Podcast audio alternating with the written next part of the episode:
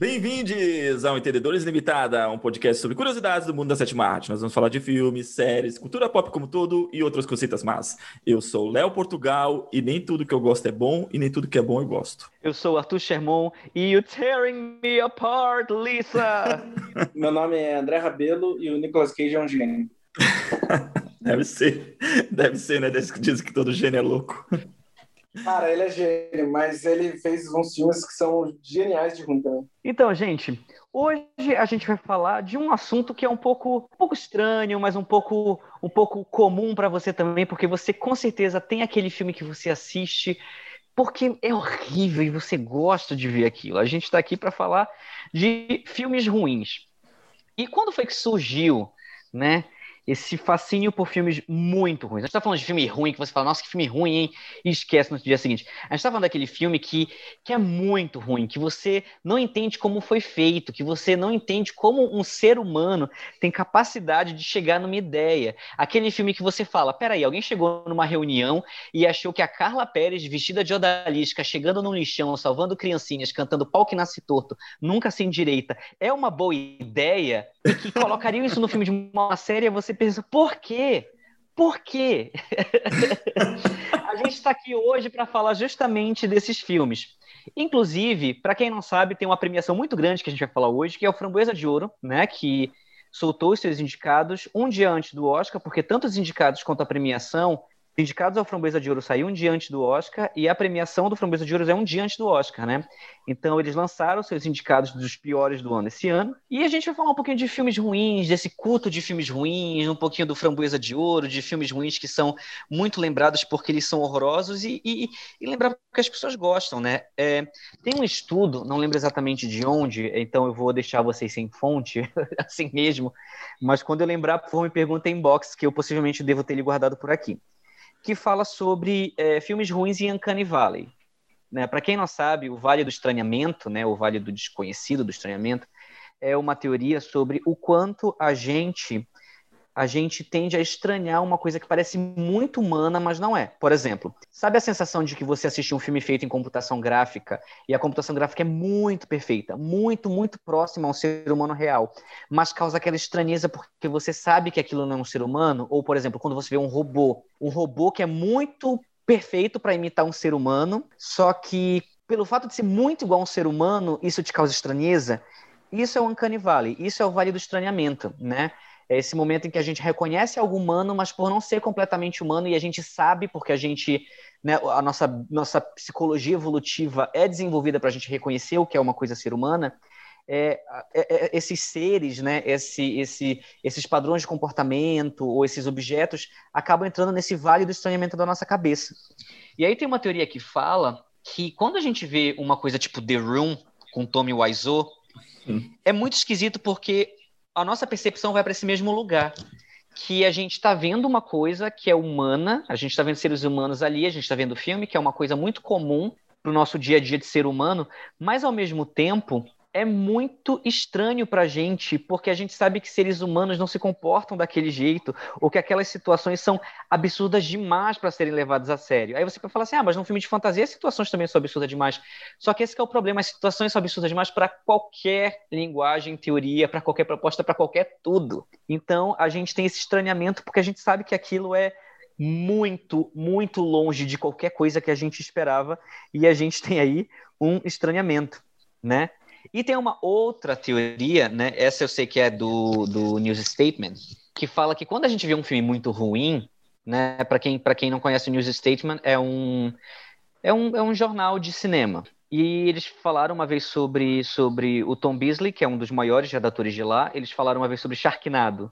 E ele falou que a gente gosta muito de cinema, a gente gosta muito de filmes ruins, filmes muito ruins, porque por mais leigo que a gente seja, a gente entende que aquilo é ruim. Então não tem aquele negócio de, de ah, eu eu sou leigo, então para mim isso é bom, ou eu sou leigo, para mim para mim isso tanto faz. Um filme muito ruim, todo mundo come, consegue reconhecer. Então o sentimento é meio que que universal. Eu tô vendo que eu vou sair muito mal desse podcast, porque eu tenho um mecanismo de defesa que é justamente o meu cérebro apaga determinadas lembranças. Cara, Cinderela Baiana, puta que pariu, Cinderela Baiana. Meu, tinha esquecido que esse filme existe. Você fez lembrar agora. Lembrando a cena dela a, no final, abrindo, soltando a, o passarinho, jogando a enxada Eu no amo. chão. Eu amo Cinderela Baiana e as falas de Covô e Passarinho. Do que adiantam todas essas campanhas demagógicas se no fim das contas vocês estão aqui para atrapalhar os trocados? Largue isso, menina. Cara, eu. Assim, pra quem me conhece sabe que eu tenho fascínios por, por filmes ruins. Não filmes ruins, como eu falei, eu já comentei no, no podcast. Que eu não gosto de filmes ruins esquecíveis, assim, tipo filme que eu olho e falo assim, cara, nossa, que filme ruim amanhã eu esqueci sobre esse filme. Eu gosto de filme muito ruim? E eu gosto de ver com os amigos para ver as caras deles se contorcendo.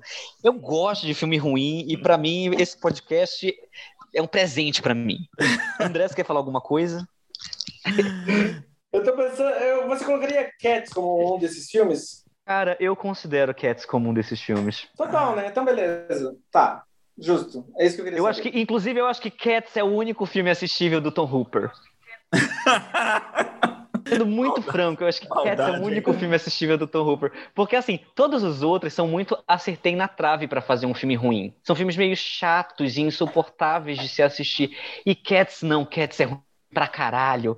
E, e- e- e- assim, quando você assiste Cats com alguém, é a melhor experiência porque você vê a pessoa se contorcendo. Cada vez que entra um demônio daquele na tela, você vê a cara de pavor das pessoas e é muito gostoso essa sensação.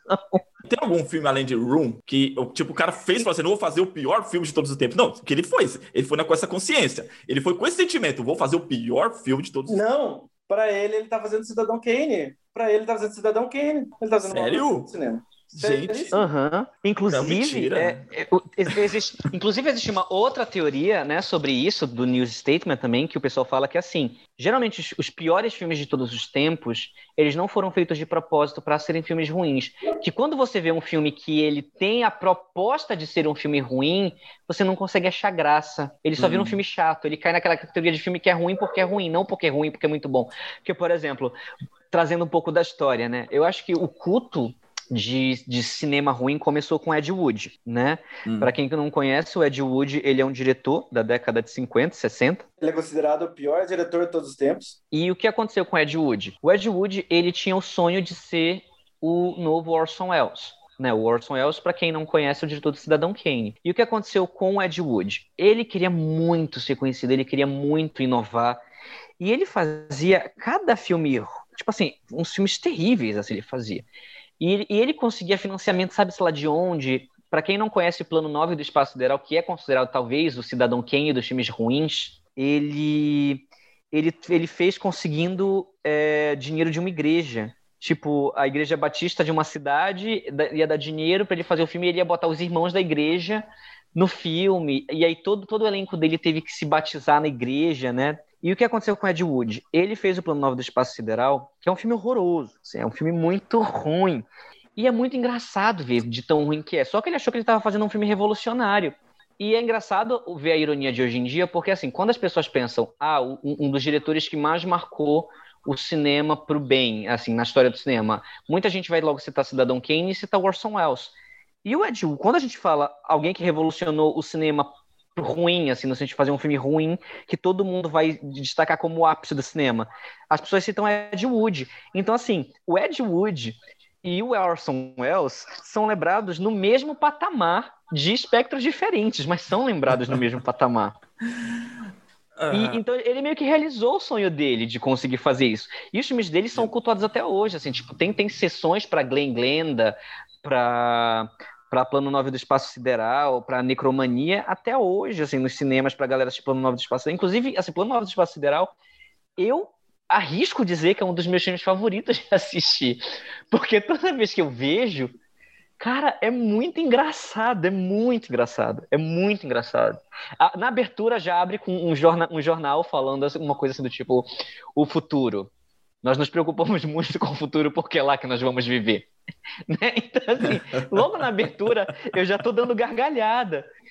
E, isso é muito palha. O filme é muito tosco e chega a ser engraçado. E The Room a mesma coisa. O Tommy Wiseau, ele é um cara muito sem noção, tanto que tanto o Ed Wood e, e o Tommy Wiseau ganharam filmes explicando como foi o processo para eles fazerem, né? O, o, o Ed Wood ganhou um filme chamado Ed Wood, dirigido pelo Tim Burton e com Johnny Depp interpretando Ed Wood em 94, 94 ou 93, não lembro exatamente que ano, e que foi indicado a, acho que quatro ou cinco Oscars, inclusive o Mark Landau ganhou o Oscar esse ano, pelo papel de Bela Lugosi em Ed Wood, e o filme O Artista do Desastre, dirigido pelo James Franco e, e, protagonizado pelo James Franco e pelo irmão dele, Dave Franco, também é, mostra os bastidores de The Room e mostra é, é, e, e, e, o filme foi aclamadíssimo, né? Porque o Tommy Wiseau era uma figura completamente bizarra, bizarra e ele realmente achava que ele estava fazendo uma obra-prima. Ele, ele achou que ele estava fazendo um filme super biográfico, super introspectivo. Ele queria ser o novo Marlon Brando e ele era é, obcecado em ser o Marlon Brando, né? E The Room, eu acho que é, é melhor ainda assistir The Room tendo completa ideia de que o cara achava que ele estava fazendo uma obra-prima né? É, é, é, isso que eu mais, é, isso que eu mais me envergonho quando eu começo a assistir. Eu começo a assistir falando, mano, puta, esse cara, ele realmente achou que tava fazendo uma coisa, cara, um filme incrível. Mas que, o The Room é uma história de sucesso. Porque, tipo assim, o Artista do Desastre traz toda essa questão, porque, cara, milhões de pessoas viram o filme. Milhões de pessoas. Dificilmente. O Artista do Desastre. Sim, o artista do desastre, eu quero dizer, tipo assim, discute muito essa, é, a, a, essa questão do, sobre o sucesso do The Room, sobre o sucesso do Tommy Wiseau. E beleza, The Room é um dos piores filmes de todos os tempos. Mas, cara, milhões de pessoas viram esse filme. Milhões de pessoas. Dificilmente, se alguém conhece cinema, não vai conhecer The Room. Ou não vai ter visto algum trecho. É um filme que, tipo, ele é cultuado, ele é cultuado e ele é assistido. Tipo, cara, isso não é sucesso? É, não, sucesso sim. Até, até beleza, a gente pode negar que o filme fez sucesso. É, não, e não só mas... sucesso, uma questão de legado também. Porque assim, o cara deixou um legado pro resto da vida dele que preguiça é, é, outros não alcançar. Sim. Sempre vai ter pessoas novas assistindo o filme.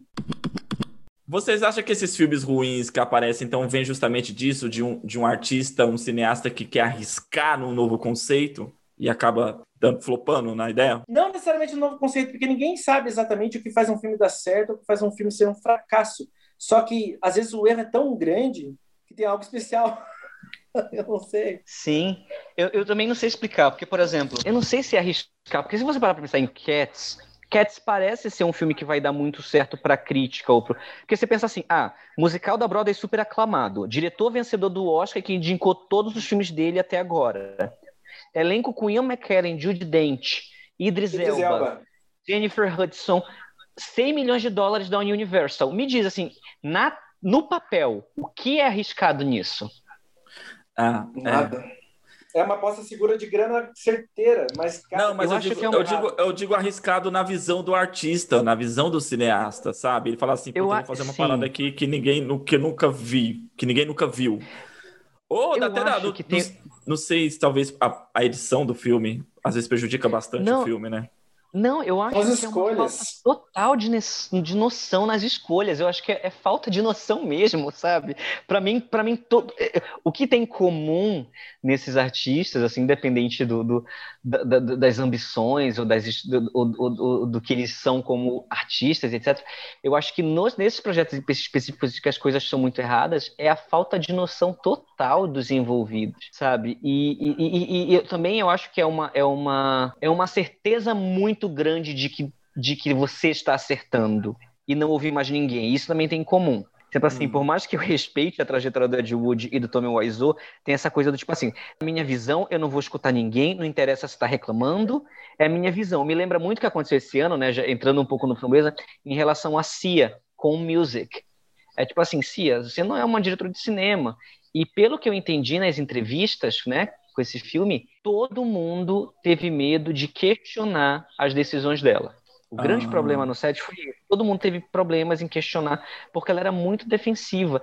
Então eu vejo muito que é, que é isso, sabe? É um diretor muito fechado em relação à sua visão, com uma total falta de noção em relação a essa visão, e que vai se jogar de cabeça em uma visão muito louca. Então eu não sei qual é a receita exatamente dessa. E eu acho também, tipo assim, na arte, você sempre caminha uma dependendo do que você está tentando fazer, você sempre vai caminhar uma linha bem fina entre tipo assim o sucesso e o fracasso. É muito per... um mora muito perto do outro, dependendo o tipo de projeto que você quer arriscar. Mas assim, ó, eu estava pensando sobre isso ontem. Vocês, eu acho que vocês vão concordar comigo. Por exemplo, o não, o filme não é um fracasso, tá? Mas o Hobbit. O Hobbit é muito pior do que o Senhor dos Anéis, né? Eu acho muito pior. Sim. Sim. Muito pior. O Peter Jackson, quando pergunta assim, tipo, cara, o filme de qualquer maneira é um sucesso financeiro gigantesco, só não é um sucesso de crítica. Mas ele financeiramente, enfim, todo filme do Hobbit deu um bilhão praticamente. É, quando perguntaram para o Peter Jackson o que, que aconteceu e tal, ele falou que ele não sabia o que ele estava fazendo. Ele simplesmente não sabia o que ele estava fazendo. Um projeto daquele tamanho, um, três filmes, e ele, ele falou que ele, ele, falou assim: eu não sei, eu não sabia o que eu estava fazendo. E dá para ver. Mas é, aí, mas é aí que tá, André. O Hobbit não é um filme, não é um filme desse tipo que é muito não, ruim. Não, não, não, eu não estou dizendo isso. Eu só estou dizendo que, tipo assim, o Hobbit poderia ter sido filmes muito. Não, nunca já falaria que o Hobbit é um fracasso. Mas eu acho que o filme é tipo. Não é. O filme é só bom, sabe? Tipo assim, é comparado ao Senhor dos Anéis, ele fica ruim. É, então, se não, eu acho o filme ruim. E, e, e, eu só tô trazendo, eu só tô trazendo o Hobbit nesse, nessa conversa, porque, tipo assim, porra, o cara tinha tudo para dar certo. O Senhor dos Anéis é uma sucessão, é, é, são filmes perfeitos. E o Hobbit, tipo, não foi o que ele queria, entendeu? Só isso. Uhum. Tipo assim, e era o mesmo diretor, com a mesma equipe. Ele, só que, tipo, às vezes o, o processo de fazer um filme é louco, ele não sabia o que ele estava fazendo, acontece. Sim, mas eu, eu, concordo, mas é que eu acho que é são, são situações muito diferentes. Não, mas eu só filmes que são um desastre. Não, é. Não eu não estou trazendo, não acho. Então vamos pegar, vou, vou pegar um filme. Eu não acho, eu não acho o Hobbit um desastre, tá, gente? Eu acho. Tá. Não, sim. Então vamos pegar. Não, mas, mas, inclusive, por exemplo, eu acho que The Room tem um impacto cultural muito maior que The Rob, The Hobbit. Porque eu acho que The Hobbit, porque The Hobbit entra nessa nessa nessa é malinha que eu falei, que para mim que é a diferença que é, é um filme que você assiste e fala, nossa, que ruim. E esquece depois que você viu. Ou é. daqui a alguns anos ninguém vai ficar comentando. E, e para mim, eu, eu, eu, eu, sempre falo isso em sala de aula, né? Que para mim, para você fazer um filme ruim nesse nível, tipo The Room, Plano 9 do Espaço Sideral, é, é, é Samurai Cop, Pros 2. Samurai Cop. Pra fazer para fazer um filme nesse nível, já vou falar das minhas grandes paixões, vou chegar lá. Do céu. Para chegar, para chegar num filme nesse nível, cara, tu tem que ser muito gênio, porque assim, uma coisa é eu tentar fazer um roteiro bom e errar e meu filme ser ruim. Tipo, sei lá, é... deixa eu ver um filme que eu acho ruim, assim, mas para mim é whatever. O Truque de Mestre 2. O Truque de Mestre 2 é ruim. É ruim. Não é, tipo, tipo esses ruim. filmes, sabe? Tipo, um truque de mestre, sabe? Tá, é, deixa eu pegar, pegar, pegar um dos maiores fracassos dos últimos anos. Fracasso total. Star Wars Ascensão Skywalker. É ruim de tudo, tudo, tudo, tudo naquele filme tá errado. Não, mas ele não. Mas eu, eu não acho, por exemplo, tipo assim, eu acho o episódio 1 pior do que o episódio 9. Não, aí, o episódio 1? Não, aí, aí a gente vai. aí é polêmica. Cara, tá, o episódio 1. o episódio dos prequels, dos três, o episódio 1 um é o pior. É o pior. Mas, cara, não, tá se, não, se, não, não se, não se compara ao episódio 9. Tá o Leandro tá insuportável desde que eu falei que a banda é vilã do WandaVision. Ele não, modo teimoso. É o seguinte. Chato pra cara, caralho. E daí eu, tô... eu não aceito que fale nada, gente. Não, eu aceito. Ah! Eu, a minha opinião é contrária da sua. Qual o problema disso? Você Mas, fica assim, teimoso. Você fica nem teimoso, é, não. nem pensa. E nem, é, não. e nem é tão ah, que isso tem a ver, assim. gente? E não é tão contrário assim. A gente não tá falando de WandaVision. É, e nem é tão contrário assim. Vamos eu parar. concordo que o episódio 1 é uma bosta. Eu concordo que o episódio 1 é uma bosta. Mas, cara, episódio 9 consegue ser pior? Mas por que a gente tá Eu não vi o episódio 9. Tô falando do episódio 9 porque, assim, você pega uma franquia, tava lá, tá, na, tá, no tá. hype e ah, tal, tá. põe o J.J. Abrams, que é um diretor até então bem considerado, experiente, experiente, experiente, e ele começou essa franquia e, meu, ele termina de uma forma grotesca. Tá, mas é olha ruim. só, mas, mas assim, mas, mas eu não, mas assim, você compararia você compararia a porra do episódio 9 com Norbit ou alguma coisa assim? Não, né? Não, ou com The Room. Não é. É tipo, é, tipo, é um filme que é ruim, você fica puto, você nunca mais quer ver na vida e não é Porque, divertido ó, assistir de novo. O, e nunca mais quero ver na vida e nunca mais quero ver mais nada que o J.J. Robbins faz. a raiva é essa. Exagero. essa. Peguei ranço. That's my Cara. feeling since lost. Então... É.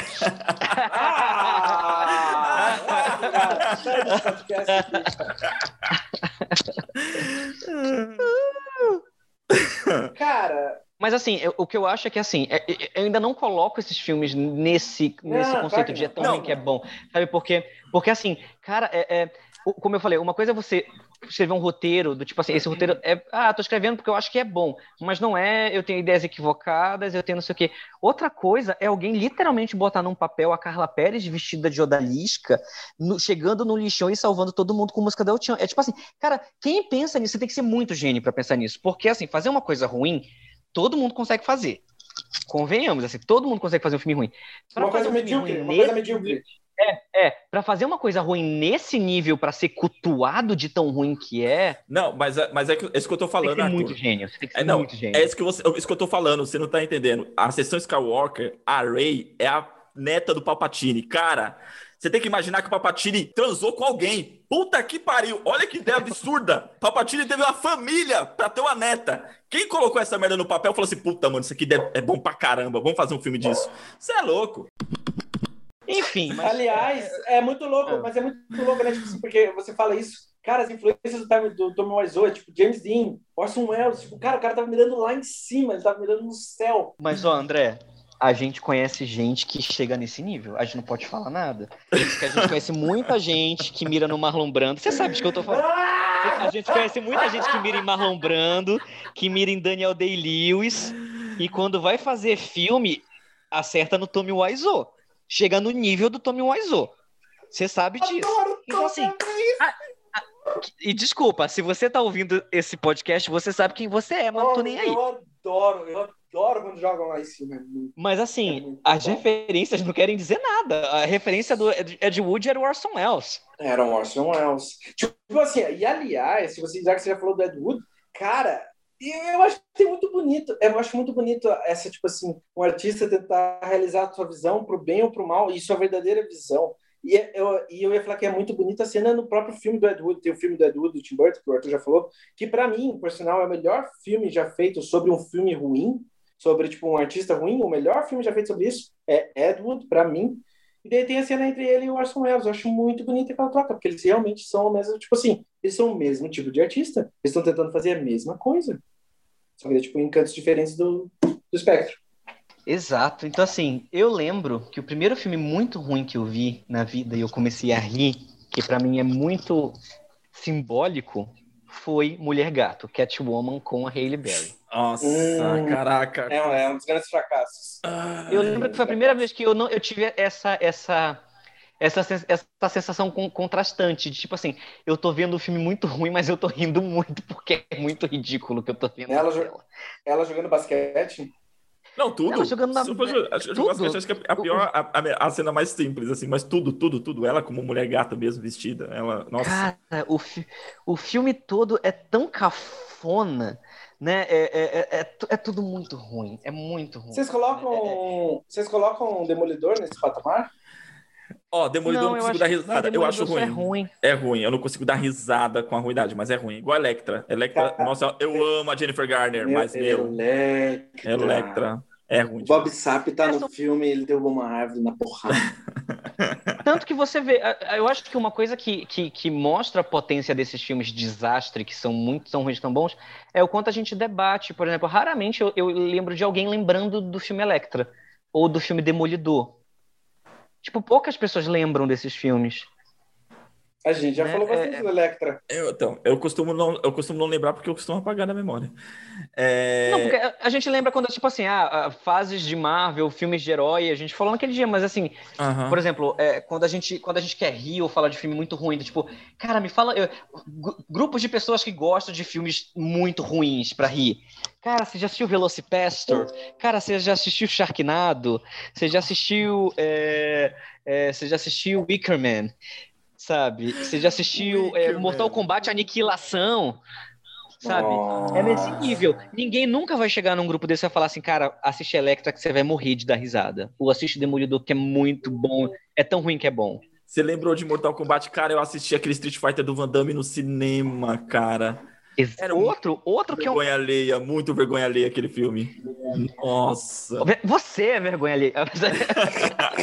Não, sério. Eu, é, é Cara, é, acho que é um dos poucos filmes que eu assisti assim, eu comecei a falar assim, meu, que vergonha. E olha que eu tinha o quê? Cara, anos, cara, eu não entendia nada de cinema, mas eu tava assistindo aquele filme, eu tava assistindo tanta vergonha daquilo tudo. Mas o Raul Júlia assim, permanece digno no, no projeto, assim, ele tá bem no filme. Cara, o Raul Júlia tá bem no Street Fighter.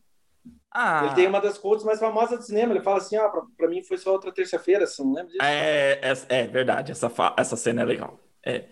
Mas, nossa, todo outro filme é ridículo. Quando eles começam a soltar poder. Ou inclusive, ou, ou, ou um dos maiores clássicos, né? De É tão ruim que é bom. Batman e Robin, do Joel Schumacher. Ó, oh, o Fábio tá gritando em algum lugar. Não, é, O Fábio tá gritando. Ó, ó, o Fábio ouve o nosso, o nosso podcast. Tô assim. Cara, Batman e Robin é um clássico. As bate-tetas, o bate-cartão de crédito, as 500 mil piadas do Mr. Freeze com, com, com frio. É. Everybody be cool. O que eu amo, o que eu, o que eu amo é que, tipo assim, alguém parou e falou assim: beleza, corta, próximo plano. A bunda do Batman, vamos lá, filmar um close da bunda do Batman no, no uniforme.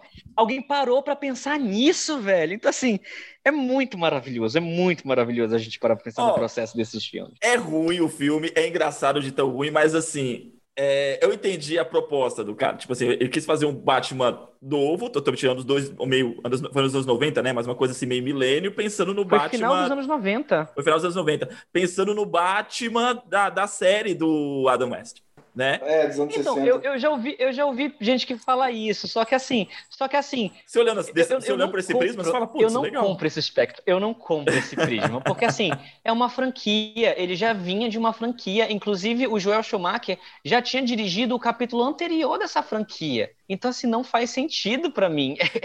E que é, não, é que tá, que é totalmente esquecível. O Batman com Val Kilmer, cara, é totalmente esquecível aquele filme.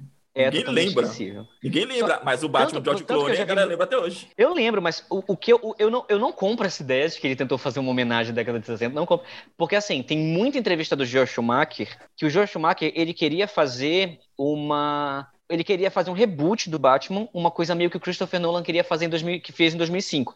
Hum. Ele já falou isso em várias entrevistas, que ele queria fazer uma versão sanguinária, uma versão super realista, com um Batman detetive e não sei o quê.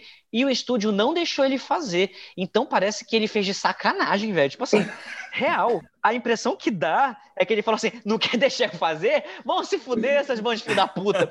E, e- e- e fez, fez aquele carnaval. Que, velho, tipo assim, aquela cena, aquela cena do leilão parece, parece, parece, parece um carnaval. É um monte de carro alegórico, com aqueles caras vestidos com fantasia de carnaval. A uma turma, ela, ela age o filme inteiro como se ela estivesse num filme pornô, É. não é? Cara, o filme é muito ruim. Então, assim, é, esses, cara, esses filmes são muito marcantes. Eu, eu, eu amo filme ruim. Eu amo filme ruim. Ó, eu não, eu já, eu já, eu já vou defender previ- previamente aqui, tá? Eu não acho, eu não acho Anaconda um filme ruim, tá? Eu Anaconda? não acho Anaconda um filme ruim. Eu não acho o Anaconda um filme ruim. Eu acho o Anaconda um filme muito bom. Tô, tô defendendo antes que surja numa conversa aqui. Cara. Ah, cara, eu, eu, eu, eu, eu não. Eu acho que é tão ruim que é bom. Não, É, é. não, ó, Anaconda tem é filmes ruins, Anaconda é um filme B. Anaconda é um filme B. Anaconda é um filme B. a gente vai entrar nessa, já nessa, nessa temática, porque tem filmes ruins que são ruins e eu gosto. Anaconda é um deles. É ruim, mas eu gosto. Cara, mas É, porque acho que aí entra mais na questão do guilty pleasure. Não, tem É, muita coisa boa, mas, por exemplo, também tem muita, coisa, tem muita coisa boa em Batman e Robin. A direção de arte, o negócio. Tem muita coisa boa em Batman e Robin também.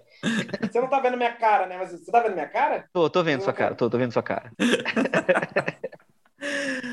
Por exemplo, é... Eu Robô. Eu Robô é ruim, mas eu gosto. Não, mas não é horrível. Eu gosto do robô, eu acho bom. Não é horrível, eu acho, eu acho um filme esquecível, eu acho um filme de ação ok. Nem, nem Mas considero filme de ação. Ah, Ó, eu, eu, eu não consegui ver inteiro Norbit, eu não consegui ver inteiro Pluto Nash, eu não consegui ver inteiro, inteiro. Eu acho que talvez eu tenha visto inteiro a Ilha do Dr. Moro. A Ilha do Dr. Moro é um Você viu filmes. inteiro, é, como é? Cada um tem a gêmea que merece? Nem fodendo. Mas nem fodendo. Cara, É, mas, mas nem você não viu? Você enche o saco com a porra do Alpatino no filme, com o Dan Catino, e você, e você não viu o filme inteiro? O Jack and Jill, cara, cara, eu não vi. Eu, eu revisito a cena do Alpatino uma vez por semana, mas eu não vi o filme inteiro. Pra quem não sabe, é, Jack and Jill é um filme do Adam Sandler, que é talvez um dos maiores vencedores do Framboesa de Ouro, se não é o maior vencedor do Framboesa de Ouro. acho que é o maior. É um filme, é um filme dirigido e protagonizado pelo Adam Sandler, que ele interpreta ele e a irmã gêmea Minha dele. irmã, E o filme é muito ruim e tem uma cena específica do filme, e o Alpatino tá no filme, pra quem não sabe, interpretando ele mesmo, e tem uma cena em que ele faz um rap e ele faz break dance. E no rap ele sacaneia com toda a carreira dele. carreira dele. Porque ele tá abrindo uma franquia estilo Starbucks. E aí ele faz esse rap pra fazer. E assim, cara, Teve um dia que a gente estava conversando aí o André e eu defendendo o Alpatino, que ele estava se reerguendo, que o Alpatino estava fazendo coisa boa na carreira dele, que ele se reinventou na TV e ia voltar logo pro cinema. Aí o André vem e me mostra essa cena. E para mim, desde esse dia, o Alpatino foi com Deus. O André foi tipo assim: para, para de defender, deixa eu te mostrar uma coisa. E mostrou o Dan Catino. Se vocês verem a cena, vocês vão, vão me entender. Mas enfim, gente, e por que a gente tá falando de muito filme ruim? Porque alguns filmes ruins são premiados. Para quem não conhece, existe um prêmio anual, como eu falei lá no começo do podcast, que é o Framboesa de Ouro, né?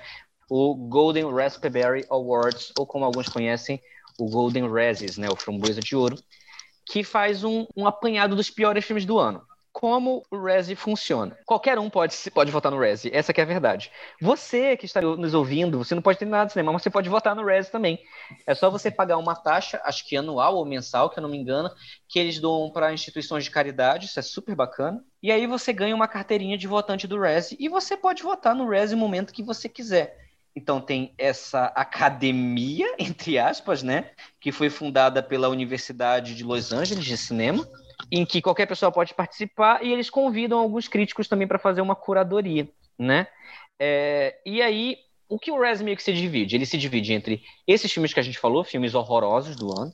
Ele se divide muito também entre filmes que são ruins porque são ofensivos e não são nada divertidos. E filmes que, assim, são filmes ruins de de pessoas já batidas por fazerem filmes ruins e filmes ruins de pessoas que vocês não esperavam que iam fazer de filmes ruins. Então, é, você vê muita coisa no Reses. Então, muitas vezes o, o, o, o Framboesa, ele não vai indicar ou premiar literalmente o pior filme do ano, mas ele vai premiar os piores entre os que se destacam ou os que os piores do, do circuito mainstream mesmo, né?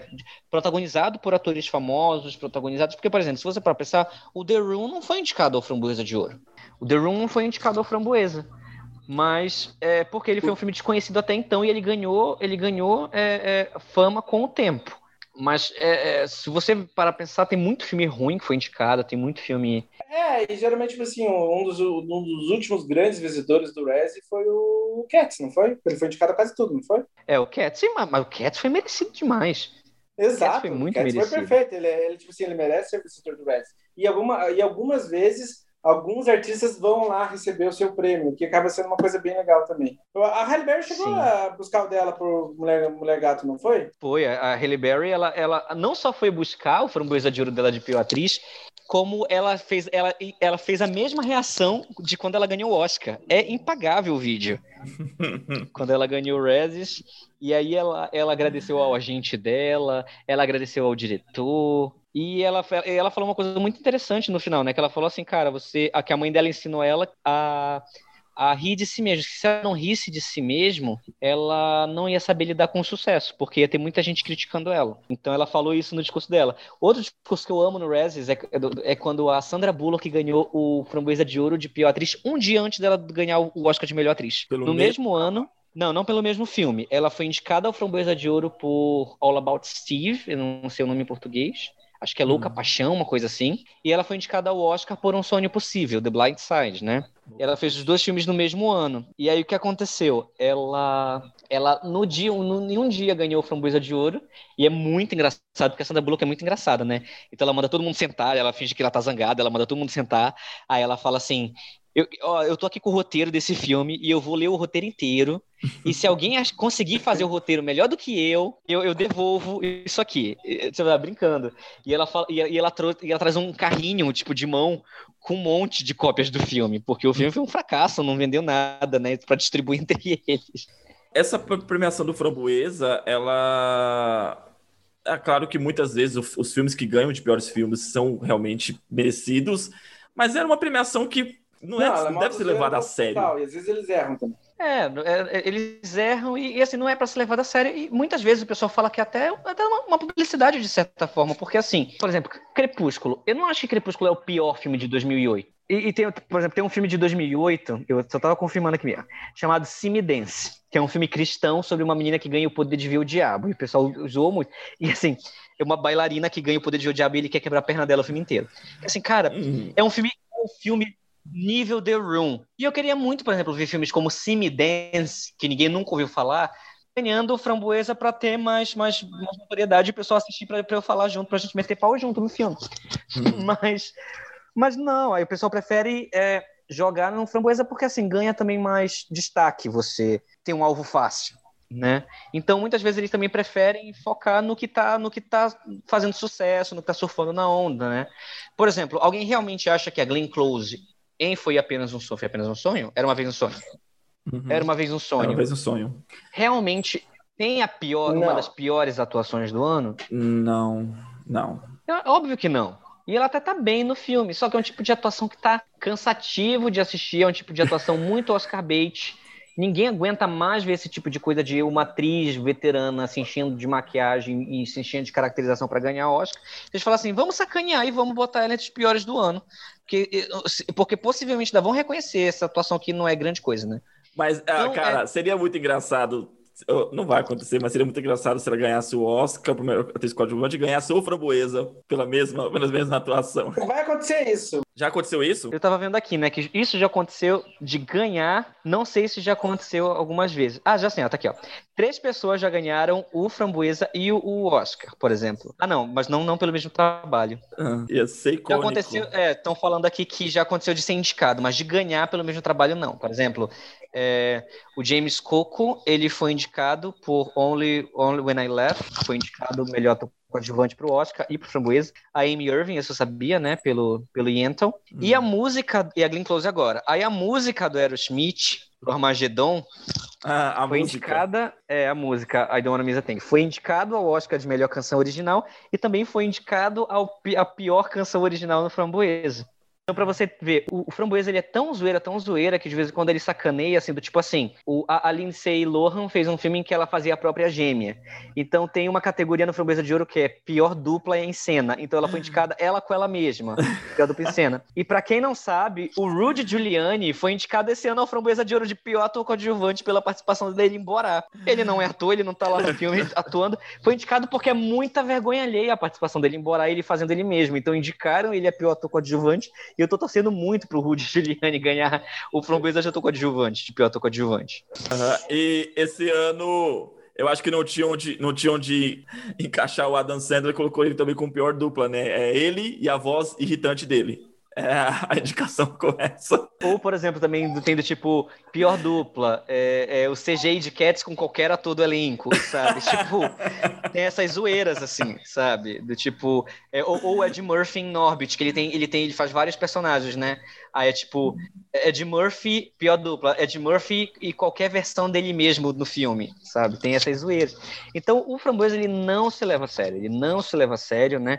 Tem muito criticismo em volta disso, né? Porque ele não se leva a sério, que ele, ele, ele escolhe como alvo é, é, algumas pessoas, por exemplo, Sylvester Stallone, a Madonna, a Cher, né? Uhum. Tipo, até quando eles estão, até quando eles estão bem, eles são elogiados, às vezes quando eles são indicados. É, os maiores vencedores, né, do, do, do, do Framboesa de Ouro, para quem não sabe, é o Sylvester Stallone, ele já ganhou 10 vezes, e a Madonna, que já ganhou 9 vezes.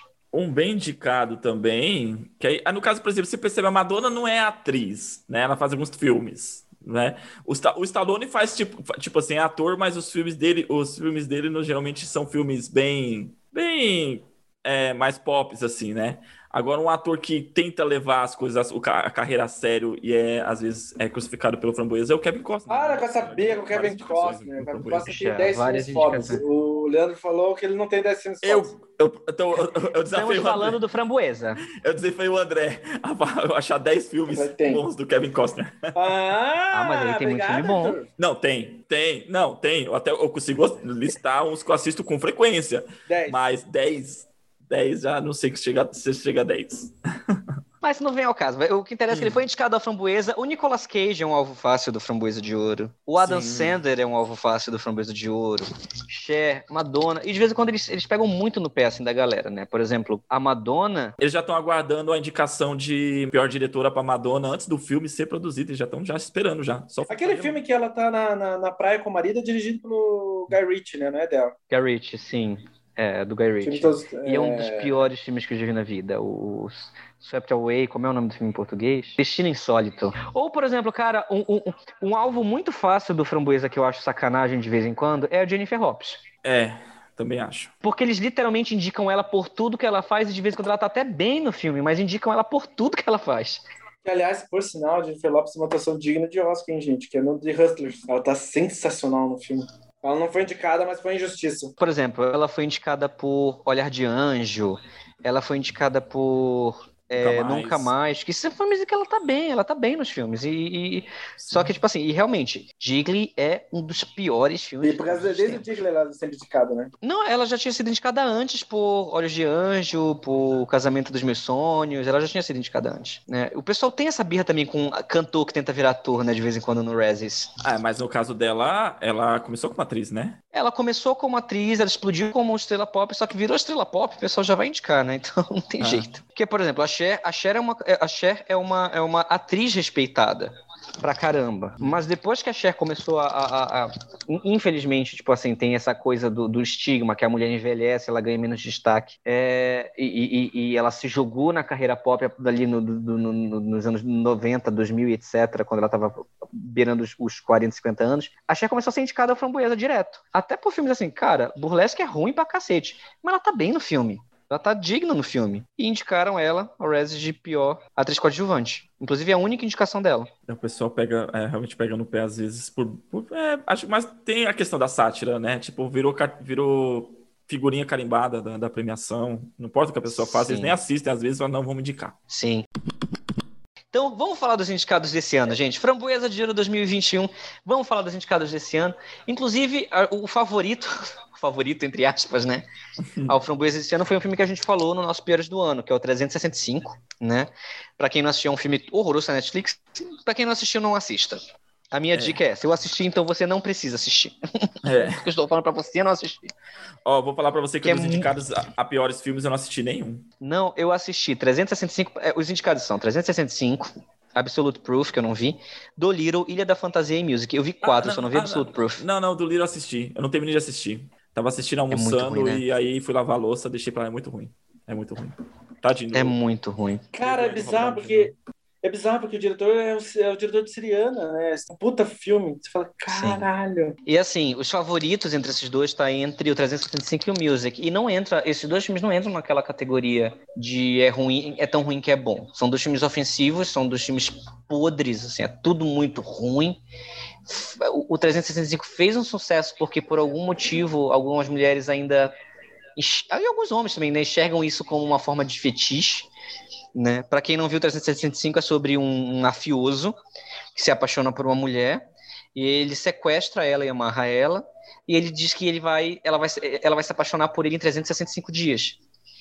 E aí no meio do caminho tem todo uma, um, um, um clima, clima muito entre aspas de sedução a lá 50 tons de cinza, de, de sadomasoquismo e dominação e etc, em que ele vai, ela acaba se apaixonando por ele e aí tem uma porrada de cena de sexo no meio do caminho, e é basicamente isso. E, e ela se apaixona pelo cara que sequestrou, amarrou ela e forçou ela a se apaixonar por ele.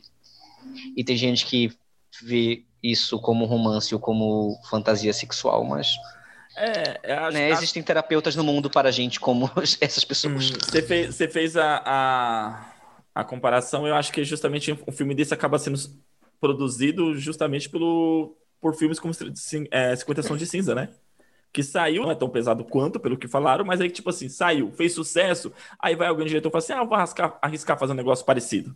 Aí sai uma bosta. É, e é mais louco porque, assim, é uma fanfic atrás de uma outra, outra fanfic, né? Porque, pra quem, pra quem não sabe fanfic, é, existe, assim, uma legião de pessoas na internet que trabalham com isso com fanfic, né? Fanfic, para quem não sabe, é uma história derivada de uma outra história que você inventa, ou uma história derivada de um gênero estabelecido. Então, por exemplo, para quem não entendeu, digamos que eu sou fã de Harry Potter, então eu escrevo um livro onde Harry, só que eu escrevo uma fanfic gay do Harry Potter, e eu escrevo um livro inteiro do Harry se apaixonando pelo Rony e eles lutando pelo amor deles, porque, sabe, coisas assim. Então eu criei uma fanfic né, de Harry Potter. E fanfic é meio que isso. E para quem não sabe, os 50 Tons de Cinza, ele, é uma, ele começou como uma fanfic do Crepúsculo. O livro. O livro. Ele era uma fanfic do Crepúsculo, só que o que aconteceu? As fanfics, como as fanfics geralmente usam elementos de outra de outra de outro universo, eu não posso lançar ele por causa de direitos autorais. Só que o que aconteceu? A, a, a, autora de 50 Tons de Cinza, ela fez uma fanfic de Crepúsculo. Ela, o que, que ela basicamente fez? Ela falou: beleza, e se eu. E se a Bela fosse uma estagiária inocente o Edward fosse um bilionário e o poder dele, em vez de ser um vampirão, ser um milionário, e o amigo da Bella, que é, que é uma minoria, fosse, sei lá, um cara de uma oficina, em vez de ser um, um, um lobisomem gostoso, e em vez de ter romance, vai ter muito sexo. E, e, sadomasoquismo, em vez do romance, o romance sem sexo, que acontece no Crepúsculo, né, que eles só transam depois de casar, tiver muito sexo. E, e, e é, é, foi isso que ela pensou quando ela escreveu a fanfic. E, começou com uma fanfic. Gente, 50 tons era uma fanfic de Crepúsculo. Aí, só que, como era uma fanfic que se afastava muito daquele universo, deu para lançar. Uhum. Então, o livro que vocês viam 40 entre 50 mulheres lendo no metrô de São Paulo começou como uma fanfic de Crepúsculo.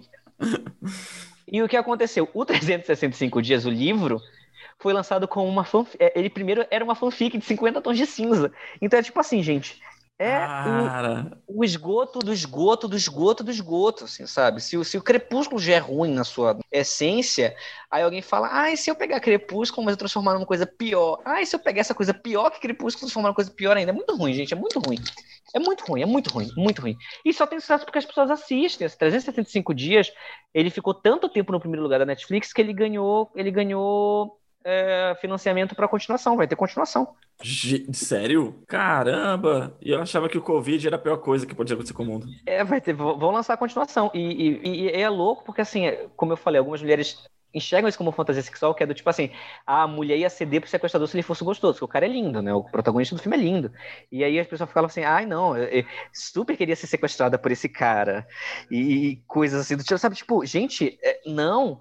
E é foda porque, por exemplo, até gente que finge que não gosta, por exemplo, eu tenho uma prima que falou horror desse filme, porque é horrível, uma bosta, porque ela é sequestrada por ele, e eu assisti mesmo para poder falar mal, e não sei o que. Eu falei, tu viu que vai ter continuação, tu vai assistir? Eu vou. então, tipo assim, velho, não, não dá audiência para isso. Olha, gente, eu assisti no Torrent, viu? Não vi na Netflix para não dar visualização pra essa bosta. Então, assim, é, e Music é um filme sobre uma menina uma menina autista, que é interpretada pela Mad Ziegler, que é aquela menina dos clipes da Cia, que você vê, né? E a Kate Hudson é a irmã dela, que tem que cuidar dela a partir de agora. E, o, e aí o filme tem números musicais intercalados para mostrar como é a visão de uma pessoa autista. Né? Como é dentro da cabeça dela que funciona, porque ela vê tudo com música. Só que assim, um, o filme é muito ofensivo, o filme é muito ruim. Ele trata aquela coisa do autista. Cara, quando eu vi esse filme, eu só lembrei do. Vocês já assistiram é, Trovão Tropical? never, never hum. go for retarded. É que o Robert Downey Jr. explica que você nunca pode full retard, né? Tipo, é, você nunca pode ser retardado total num filme é para ganhar Oscar. E é real. Que é tipo assim, e é, é, real, é exatamente isso que acontece nesse filme. É do tipo assim, ela não é uma autista, ela é, ela é uma caricatura do que, as, do que as pessoas zoam por aí, do que é uma pessoa neuroatípica. E, e é muito louco porque assim, o filme, o filme cresceu ainda como um dos piores filmes do ano. Um, porque a Cia foi uma babaca durante toda a divulgação do filme, né? Porque para quem não sabe, muita gente questionou assim do tipo, por que ela não contratou uma atriz autista? Aí ela falou: "Ah, porque eu, na verdade a gente contratou uma atriz autista, só que ela era autista demais, sabe? Tipo, autista ela não falou isso com essas palavras. É, ela não falou isso com essas palavras. Ela soltou algo do tipo, é, ela, ela se sentia muito incomodada pelo set e o set não era um ambiente para uma pessoa como ela. Então, é tipo assim, cara, se você tá fazendo um filme sobre uma pessoa autista, o seu set ele tem que ser acomodado para uma pessoa autista, porque não faz muito sentido uma pessoa autista não se sentir hábil a trabalhar no seu set se e você vai fazer um filme sobre autismo nesse set onde uma pessoa autista não, não, não se sente livre para trabalhar. E aí, por exemplo, o filme tem, tem números musicais que se passam na cabeça da protagonista, né, a music. Então, por exemplo, tem, as pessoas no, no, no espectro, espectro autistas, elas não conseguem lidar com flashes muito fortes e muita explosão de cor. E todos os números musicais são cheios de cor, com flashes e, e cores explodindo na tela o tempo inteiro. Então você tem que parar para pensar do tipo, gata, se uma pessoa autista não lida bem com esse ambiente ou não lida bem com esse todo de cores, a tua personagem também não daria. Então, não faz muito sentido. Então, assim, ela se cagou muito. Ela começou a reclamar que as pessoas estavam reclamando sem ver o filme. Aí, primeiro ela falou isso, que ela tinha contratado e a menina era, tipo, autista demais para o set. Hum. Aí, depois ela aí depois soltou uma entrevista dela de 2015 falando que ela já estava escrevendo o, o roteiro para a menina que estava no filme. Então, assim, o filme deu muito problema, deu muito ruim no filme, deu muito. E as pessoas autistas começaram a falar mal, que o filme não é uma representação. E a menina autista no filme, ela é um prop. O filme não é sobre ela, o filme é sobre a irmã dela aprendendo a lidar com ela e sobre a redenção da irmã com o artista. É tipo aqueles filmes de cachorro, sabe? Que o cachorro aparece, a pessoa não gosta do cachorro, aí ela tem que aprender a lidar com o cachorro, aí no final ela acaba amando o cachorro. É meio que isso, sabe? Só que com uma pessoa autista no lugar do cachorro, e é muito foda de assistir. E o foda mais ainda é porque o filme foi indicado ao Globo de Ouro de melhor filme musical. E aí mais controvérsia em cima disso. O filme foi massacrado pela crítica e num prêmio da crítica, né? Porque, para quem não sabe, quem vota no Globo de Ouro é a Associação de Imprensa Estrangeira em Hollywood. Então, são jornalistas que votam naquilo. Então, o filme é sacaneado pelos jornalistas, mas é indicado num prêmio dos jornalistas e não faz sentido nenhum. Então, assim, cara, meio foda. Então, esses são os dois grandes favoritos do ano, né? Então, outros destaques que a gente tem no Framboesa desse Ouro é, como eu já falei, a Glenn Close foi indicada, né? E ela é uma grande atriz, considerada uma das maiores. Ela foi indicada ao Oscar e ao, e ao Framboesa de Ouro pelo mesmo filme. A gente tem o Robert Downey Jr. por Dolittle, que também é considerado um grande ator, mas o Michelle Mulroney do 365 tá lá. A Anne Hathaway, que tá numa sequência de filmes de, de, de, ela tá num momento ruim da carreira, né? Inclusive, o Framboesa de Ouro, ele tem uma categoria que é artistas que precisam de um novo agente que eram artistas que, tá que eram artistas que, que, que, que, tinham uma carreira muito boa e do nada começaram a decair. Aí eu lembro que nesse, nessa categoria já foi indicado o Michael Fassbender, já foi indicado uma galerinha assim que tipo só fazia filme bom e do nada começou a fazer filme ruim. Então a Anne Hathaway tá indicada em pior atriz. Oh, a, ela tá indicada por A Última Coisa Que Ele Queria e por Convenção das Bruxas. E Convenção das Bruxas. Convenção é, das Bruxas eu não assisti. É ruim. Eu não vi também. Eu, eu não, não vi, eu não vi. E, e mais, eu, eu assisti a última coisa que ele queria e, meu, é ruim demais esse filme. É ruim demais, é ruim demais o filme, né? Não tá, é... não tá só ruim, não. O elenco todo deveria ser, ser, ser, indicado. Ben Affleck, William Defoe, todo mundo, pelo amor de Deus. Então, inclusive, assim, é, entre, entre, os destaques de atriz coadjuvante, além da Glenn Close, por Uma Vez no Sonho, tem a Kristen Wiig por Mulher Maravilha. E é curiosa essa, essa indicação dela, porque, assim, o filme foi muito malhado, mas não foi indicado a melhor filme, ao mesmo tempo que ela foi muito defendida, digamos assim, pelos críticos, mas ela foi a única indicada. Então é, parece que é uma indicação do tipo. De, de, é essa indicação alvo, sabe? Do tipo, não, vamos indicar Kristen Wiig. A gente precisa uhum. indicar Kristen Wiig para ter alguma. para as pessoas comentarem sobre isso. Eu, né? Porque eu... Mulher Maravilha. Não foi um filme achincalhado pela crítica, ele recebeu críticas bem medianas, mas foi um filme que o público não gostou. Sim, sim. Né? É, eu achei o filme bem ruim, bem ruim, em vários aspectos. Roteiro, edição, a Gal Gadot tá ruim, mas ela não, a Chris Wing não tá tão ruim no filme, sabe? Ela, ela, se for comparar entre as atuações, depois do Pedro Pascoal, vem a dela. Ela não tá tão ruim no filme. Então, assim, é, parece essas indicações alvos, né? Aí, pior, pior ator coadjuvante, a gente tem o Shia LaBeouf, por The Tax Collector a gente tem o Arnold Schwarzenegger, por Iron Mask, a gente tem Bruce Willis, inclusive, eu não acredito co como Hard Kill não foi indicado o pior filme, porque eu acredito que talvez Hard Kill tá lá no topo com um dos piores filmes do ano, e não foi indicado.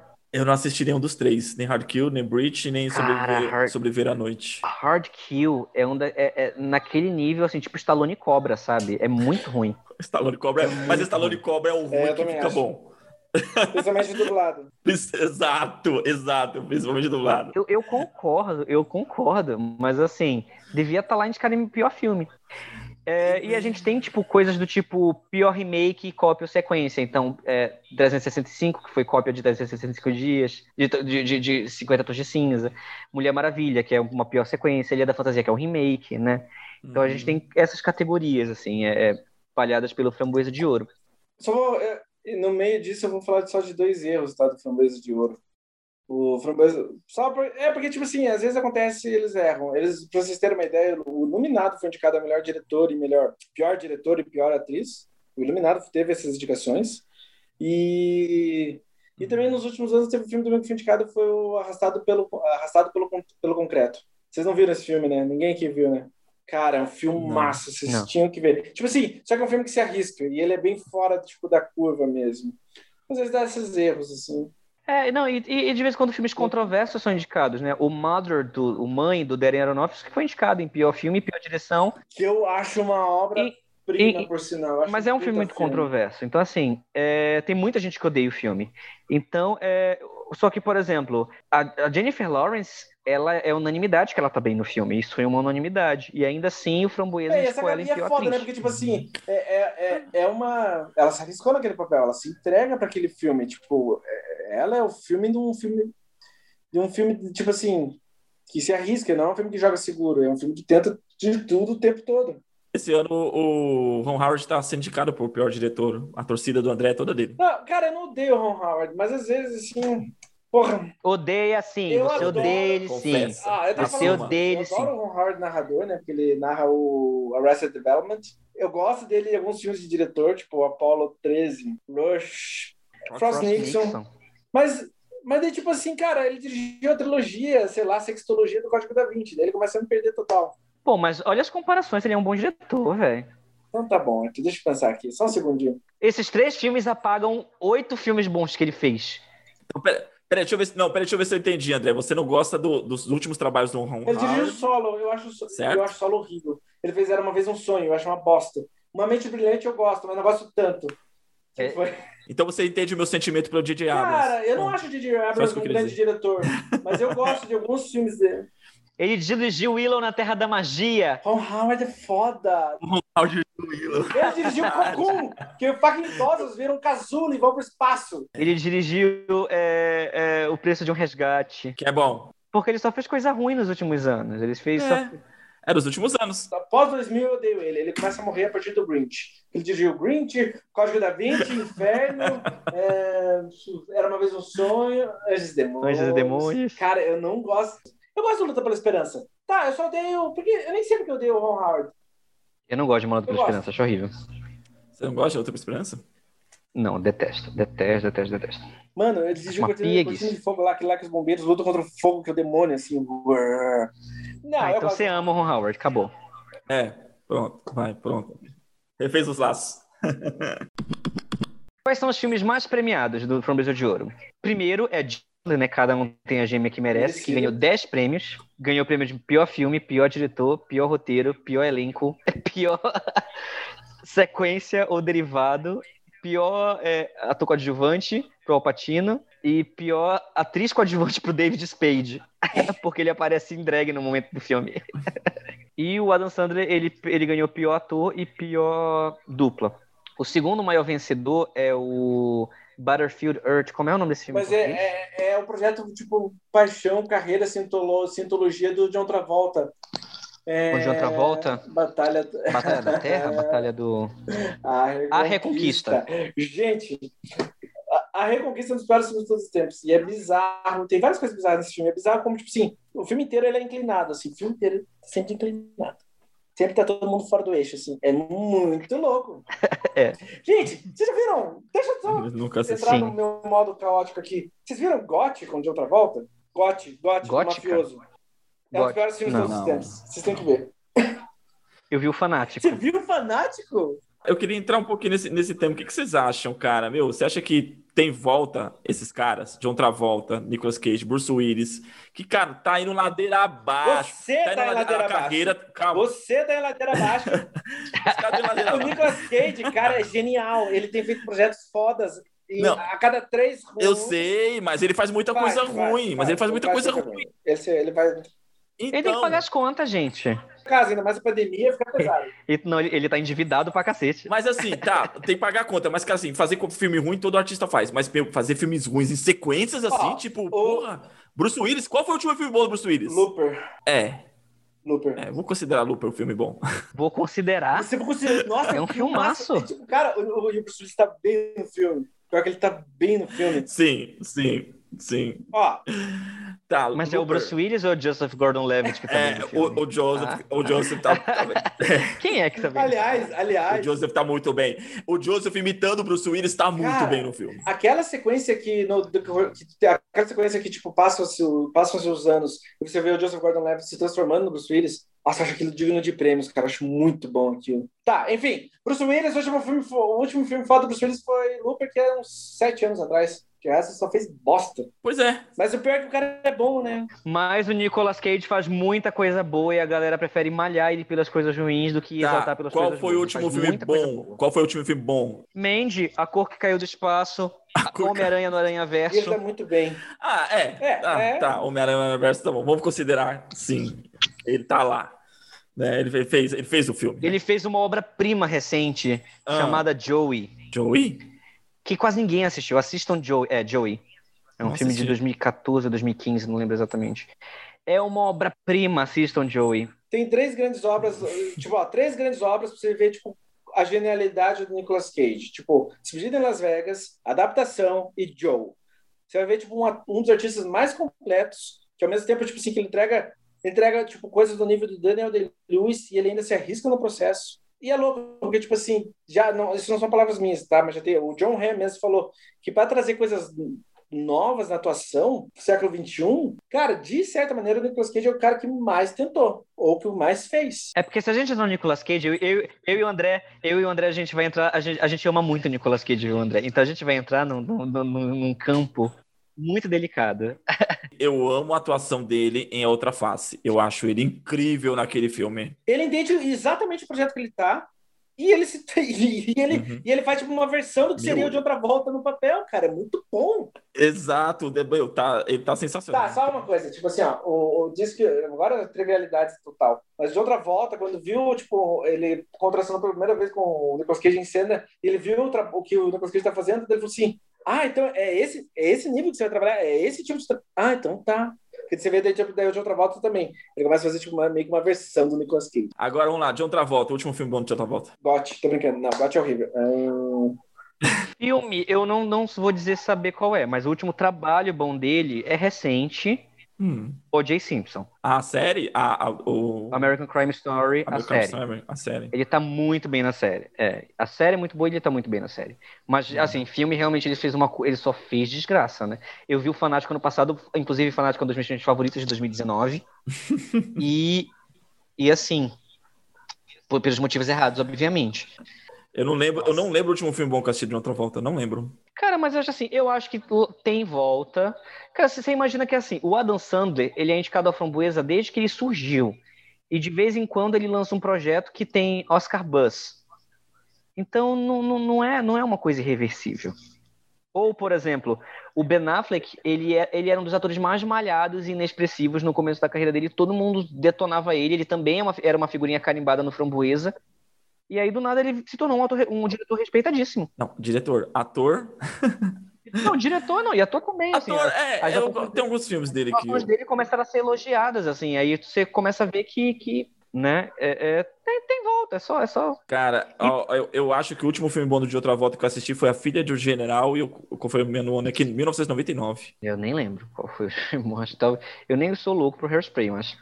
E tem filmes, assim, que dividem muita galera, assim, que, tipo, por exemplo, tem filmes que são estabelecidos como piores filmes de todos os tempos, mas ainda assim tem muitos defensores dizendo que, na verdade, não é guilty pleasure, que são filmes bons. Por exemplo, tem muita gente que defende Showgirls, né? E o Showgirls é considerado um dos piores filmes de todos os tempos. Ele ganhou sete framboesas de ouro, mais especial, porque, para quem não sabe, o Framboesa de Ouro, eles têm edições de aniversário. Então, por exemplo, no fim da década, além de ter o Framboesa de Ouro do ano, tem dos piores da década. Então, tipo, pior Hum. atriz da década, pior filme da década. Então, o Showgirls, ele, ele, ele ganhou sete no ano que ele foi lançado, e ele ainda ganhou em, em, em 99 o prêmio de pior filme da década de 90. E tem muita gente que defende que é um filme bom. Ou, por exemplo, o Shyamalan, ele, ele também é uma figurinha carimbada no Framboesa. Mas, ah, mas o, o último Mestre do Ar, merecido. O último- Não, mas nem, o- nem o último Mestuário, fim dos tempos também, fim dos tempos. Tem- não, sim, mas tem muita gente que defende Fim dos Tempos e tem muita que defende, sei lá, é, Cara, é, Show. Showgirls eu acho um filmaço. Showgirls eu acho um filme tão ruim que ele é muito foda. Você acha real? Não, tem gente que acha que é tipo assim, que todo, todo, tudo aquilo no filme é proposital e que o filme é bom. Não, não. não. O Paul Verhoeven, ele tem tantas obras-primas que, tipo, hum, é, tem algo muito brilhante por trás de Showgirls, só isso. Ele é, um, ele é muito subversivo. Sei lá. Ele é, mas Showgirls, Showgirls é muito ruim. E eu amo Elizabeth Berkley em cada segundo daquele filme. Eu amo Elizabeth Berkley em cada segundo daquele filme, porque, tipo assim, ela é a pior atriz necessária no pior projeto necessário.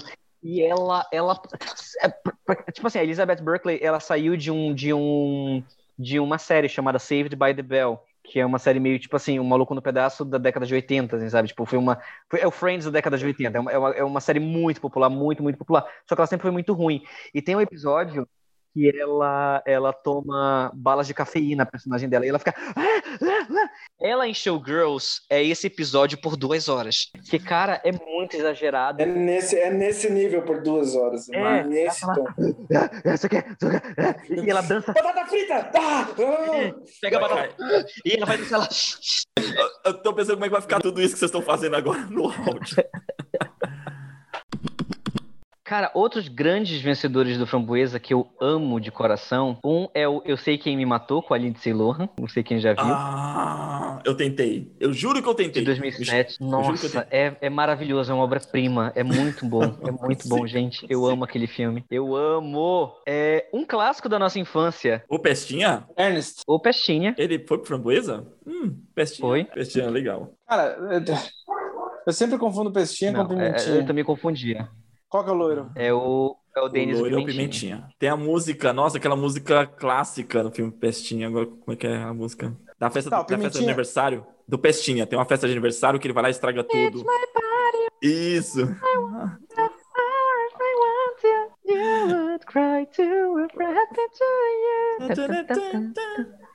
Então, tem o Eu Sei Que... Cara, o Eu Sei Que Me Matou enterrou a carreira da, da Lindsay Lohan de vez. É. Ela sabe quem enterrou ela, né? Enterrou. Que mais? É, Instinto Selvagem 2. Eu nunca assisti. Cara, é muito caricatural. É muito caricatural. É que eu, eu não assisti porque assim, um eu que- não vi, eu não vi por que continuar aquela história. Eu falo, gente, história excelente. O, o um é excelente. Começo, meio, fim, pum, acabou, beleza. O- o- Sensacional. Não, é um clássico. Exato. E um filme que eu particularmente também coloco entre meus favoritos, eu amo o filme, que é o Mãezinha Querida, o Mommy Dearest, com a Faye Dunaway. Cara, o, o Roger Ebert definiu esse filme muito bem. Ele falou que se existe uma definição de brega no mundo, Mommy Dearest é fucking Cidadão Kane. E, cara, é real. Pra quem não sabe, Mommy Dearest, né, mãezinha ou Mamãezinha Querida, é um filme que mostra. É uma, é uma biografia dramatizada da, da, da John Crawford, com a Faye Dunaway interpretando a John Crawford. A John Crawford é um dos maiores nomes do cinema de ouro em Hollywood. Ela sempre foi uma figura assim muito amada pelos, pelos Estados Unidos, até que depois que ela morreu, ela não deixou nada para os filhos dela, para os dois, pros dois mais, mais novos, né? A Cristina e o, o outro que eu não lembro o nome. E a Cristina escreveu um livro sobre como ela era uma mãe abusiva que batia nela com com, com, com com, com negócio de roupa, como é com cabide de, de metal de roupa, que amarrava ela para fora da janela e deixava ela pendurada. Isso foi muita polêmica porque muita gente dizia que era mentira, um, um dos irmãos desmentiu, outra gente disse que era verdade, mas decidiram fazer o filme por polêmica e botaram a Faye Dunaway, que estava no auge na época e a carreira dela nunca se recuperou depois desse filme. O filme, assim, cara, parece. Eu não sei quem já viu o RuPaul Drag Race, mas parece uma sketch de drag queens por duas horas tentando se levar a sério. Porque assim, o filme é muito exagerado, é muito exagerado, é mais exagerado que uma novela mexicana. E o filme tem tem tem a Faye Dunaway tá muito ao mesmo tempo que ela tá muito entregue, ela tá muito exagerada, então você não sabe definir o que é aquilo. Então assim, é é um filme muito querido pela comunidade drag, porque vocês devem imaginar por quê, né? Porque é- além de ser muito brega, ele é muito assim cotável, sabe? É um filme que você consegue fazer meme, você consegue lembrar das frases. E, e- uma frase ficou pra, pra, pra história, que é No Wire Hangers Ever, que, que tipo, ela, ela chega, a filha dela tá, tá botando vestidos em cabides de metal, e ela mandava que era só pra fazer isso em madeira, aí ela grita No wire hangers ever! E começa a dar-lhe porrada nela, assim, tipo, cara, transforma a Joan Crawford num, num, vi- num, no Darth Vader. Isso é muito louco ver esse filme. É muito louco. Porque ela tá muito exagerado. Aí tem uma hora que a empregada vai segurar ela porque ela tá batendo na criança, ela grita, Barbara, please! É muito bom, é muito bom, é muito bom. Assistam trechos, assim, se você não quer assistir o filme, assistam trechos na internet, porque vale muito a pena. Dunham ele tinha acabado de ganhar um Oscar, estava no ápice da sua carreira depois de Chinatown, depois de ganhar um Oscar por rede de, de, de intrigas, e a carreira dela nunca se recuperou. Ela fala até hoje em entrevistas, ela está com quase oito anos, que a carreira dela nunca se recuperou depois disso. Mas tem essas merdas, né? Tipo é. assim, que tipo, isso é o fucking machismo da indústria, mas mulheres com grandes fracassos no cinema, a carreira morre ou leva um golpe tipo assim, que nunca se recupera, já, tipo, diretores atores, tipo, não, às vezes segue até normalmente. Porque também tem a diretora do Ishtar. Ishtar é um dos piores, considerados os piores filmes de todos os tempos. É, com Dustin Hoffman e com Warren Beatty. Ela dirigiu, ela tinha uma carreira muito grande, só tinha vinha crescendo, crescendo, crescendo. Não era o primeiro projeto que ela dirigiu. Eu acho que é tipo assim, enfim, ela dirigiu Ishtar e matou a carreira da diretora, da Elaine May. Matou a carreira da Elaine May. E é foda, porque assim, como eu falo, o Shyamalan tá todo ano lá, e todo mundo mete pau nos filmes dele, mas ele, ele tá financiando os projetos dele até hoje. E é. ele, ele, tem uma, a sua legião de fãs, né? Eu, eu, admiro, eu, se na boa, eu, eu, eu, admiro o Shyamalan, porque, tipo, que nem você falou, ele, ele, tipo, financia os filmes dele, ele produz os filmes dele, e, então, e ele, tipo, ele tem meio que uma carreira de sucesso, que se autossustenta e tá lá, ele é meio que um Tyler Perry, de certa maneira, né? Ele só não tem o estúdio dele, mas ele Sim. tem uma carreira fantástica. E eu acho, mas... tipo assim, ah, e querendo ou não, ele sempre vai ser o diretor de sexto sentido para mim. É. Não, mas assim, qual filme que ele fez assim que era, meu Deus, que fracasso? O Fim dos Tempos. Mas o Fim dos Tempos foi ruim, ruim mesmo, assim, no, no, na bilheteria, tudo? Foi uma bosta? Foi. Foi, não foi? Não deu grana no fim dos tempos. Bom, foi, Avatar, Avatar também foi um fracasso. Eu sei, eu sei que o Avatar, o Avatar foi uma bomba e aquele filme com o Will Smith e o filho do Will Smith também foi. After é, Earth. Foi um fracasso. É, depois da, sei lá como é que você ficou realmente depois da Terra, mas tem gente que eu falei, eu vi falando bem depois da Terra em relação à qualidade do filme, sabia? É tão horrível assim mesmo. É, é muito ruim. Não, não tem o que defender naquele filme. Mesmo. É porque o, o, o, menino não segura o filme sozinho. O Will Smith é meio que quase coadjuvante. Não, o Fim dos Tempos foi bem na bilheteria. Sério? Foi. Ele, ele custou 48 milhões e ele fez 170 milhões. Eu tô chocado. Mas o Avatar, eu acho que deu muito, deu muito ruim. Quer ver? Aliás, Avatar, o, de, Avatar, o desenho é tão bom, né? Puta é, e vai ter a continuação, os criadores. O último mestre do ar, o último mestre do ar, o, o, o orçamento foi de 150 e o. Deu 30? Foi de 130. 30? 130. 130. É, não é um grande fracasso, assim. É um fracasso, sim. Não consigo nem se pagar, é um fracasso, sim. Ainda mais um filme que. Um filme de 150 milhões de dólares. Porra, veja de um Carter, então. Não, mas aí é um, é um fracasso que quase, quase acabou com o estúdio. Acabou com o estúdio, porque é, não, não porque é a Disney. Mas se fosse um estúdio menor, tinha acabado. Sim. Cara, eu acho John Carter um bom Mas filme. foi um fracasso. Mas, tipo assim, um, um, filme de 150 milhões. Um filme de 150 milhões nem se pagar. É, mas o Dark Phoenix é. se pagou? Caralho, John Carter foi 250 e, e acumula. É... Na verdade, aqui, ó, John Carter teve o, o, o, orçamento de 250 e arrecadou 280. Porra! Ah! É, é um fracasso para os planos de franquia que eles tinham. E não, e também porque ele deve ter, ter gastado mais não sei quantos milhões em orçamento, porque eu lembro que falaram que tipo, deu 400 milhões de, de, de prejuízo, assim. Hum... O pessoal falou por, porque Publicidade, tem, tem marketing. É. E, e o caralho é 4. Mas, tecnicamente, é, Dark Phoenix foi, foi, era 200 milhões, o orçamento fez 252 de bilheteria. Hum. Tá Ou seja, o, o último mestre do ar foi um desastre, sim. Foi, foi. E não, e não acabou com a, com a carreira do, do Ned Sherman. Sim. Porque depois do Mestre do Ar, ele foi, ele, ele fez, foi fragmentado, foi depois, né? Foi. Fragmentado foi depois. Foi depois. Fragmentado. Ele deu uma sumida, ele deu uma Aí ele fez o filme do Will Smith. Isso. Né, o, o, depois do, depois do. Como é o nome do filme? Depois da Terra. Depois da Terra. Acho que é. Sim. Ele, ele fez o filme do Will Smith, aí ele, aí eles, aí atacaram ele de vez, ele sumiu de vez. Depois de muito tempo ele fez a visita e fez o fragmentado. A visita deu muita grana, fez a, mudou grana. a carreira dele para sempre. Sim. Foi, se eu não me engano, Mas também porque é um filme de orçamento baixíssimo, isso. né? É, se eu não me engano, então... a, a, se eu não me engano, a visita foi o filme que tipo deu a virada na carreira do Shyamalan, porque foi um filme que ele produziu, super barato, e daí, tipo, o dinheiro foi para ele. E daí ele, tipo, ficou. daí ele explodiu, porque deu muito dinheiro a visita. A visita foi uma sucessão. Se eu não, se eu não tô enganado. Vai ver isso, né? Ele, talvez ah, ele, ele, ele, banque os próprios projetos, por isso que tá sempre. A partir do, da visita, se eu não me engano, sim. Mas ó, o, o Sharma, de certa maneira, não na qualidade, mas ele me, me remete muito ao Ed Wood e o Orson Welles, o cara é quatro. Tipo, se o cara acredita na visão dele, tenta financiar a visão dele e vai fazendo a carreira dele assim, dessa maneira, assim. Que realmente, tipo assim. Só... Que... Pode falar. Só que ele se acha, né? Você acha que ele se acha mesmo? Eu acho. Eu não sei. Ah, mas você tem que ter um. Mas eu acho que você tem que ter um ego mesmo meio doentio pra você. pra você conseguir ficar, tipo, se mantendo, sabe? De certa maneira. Lembra um cara que a gente Ai, conhece, não não, sei, lembra? porque- Lembra aquele cara? Não, não lembra? É. Lembra, mas assim, só que assim, você vê, você vê um cara como, sei lá, o Scorsese, sabe? Você vê uma galera tão foda na hora da entrevista e falar, e essa galera é tão escrota na hora da entrevista de falar do próprio filme. Eu concordo. Tipo assim, o, Nic o Nicholas Refn, não sei o que, não sei o que, não sei o NMWR, o Nicholas Winding Refn, sim. é, Wide Refn, falando que, sei lá, que, que, que Only God Forgives é uma Obra-prima, obra-prima. sim, ele acha que é uma obra-prima. E, e aí, aí perguntam, ah, se Only God Forgives é uma obra-prima, Operação França é o quê? É um filme muito bom. Tipo, É, cara, ele, é, ele é ridículo. É, Ele é. só voltando um pouquinho, eu vi aqui, Fragmentado, ele foi um orçamento de 9 milhões e ele fez 280. É isso mesmo, 200 é isso mesmo. Mano, É dá, pra isso fazer mesmo. mais, dá pra fazer mais uns 10 filmes. É por isso que logo depois do fragmentado, tipo, assim, ó, vida, feito, tá feito, só sai. Não, e se tu parar pra pensar, o, o, é, o Fragmentado é o filme de um é o filme de uma locação só. É. Sim, é, é.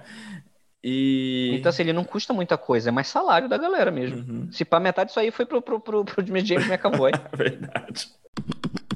Framboesa, filmes ruins, assim, é, é- é interessante a gente observar como a gente carrega certos filmes com a gente, tipo Batman e Robin, é, Mortal Kombat e Aniquilação. Cara, eu amo Mortal Kombat e Aniquilação num nível que eu meio que comparo, eu comparo, pra mim é um parâmetro. Cara, é muito legal do, do, do, do Mamãe, você está viva? Pena que você vai morrer. É muito bom, é muito bom. Sabe? E, e- e- e aquela competição de, de quem, quem dá mais chutes no ar e dá mortal pra trás, porque assim, Mortal Kombat Aniquilação é assim, se dá uma pirueta, você tá contratado. né? Ou, ou outro, outro filme horroroso, tem um crítico chamado Chris Stuckman, que ele, ele, até, ele até deu um nome também pra esses filmes que ele chama de Hilariosity. Que é uma atrocidade, então atrocity, que é tão atrocidade que já ser hilário. Então ele fala, ele, ele fala que esses filmes são hilariosities. Então, assim, uma das minhas hilariosities favoritas é Power Rangers de 96. Eu nem lembrava que Power Rangers ia ser do cinema. Cara, Mighty Morphs Power Rangers com Ivan Uzi. Cara, é, é muito legal aquele filme. A Rita, cara. É a, a Rita bom. aparece? A Rita repulsa?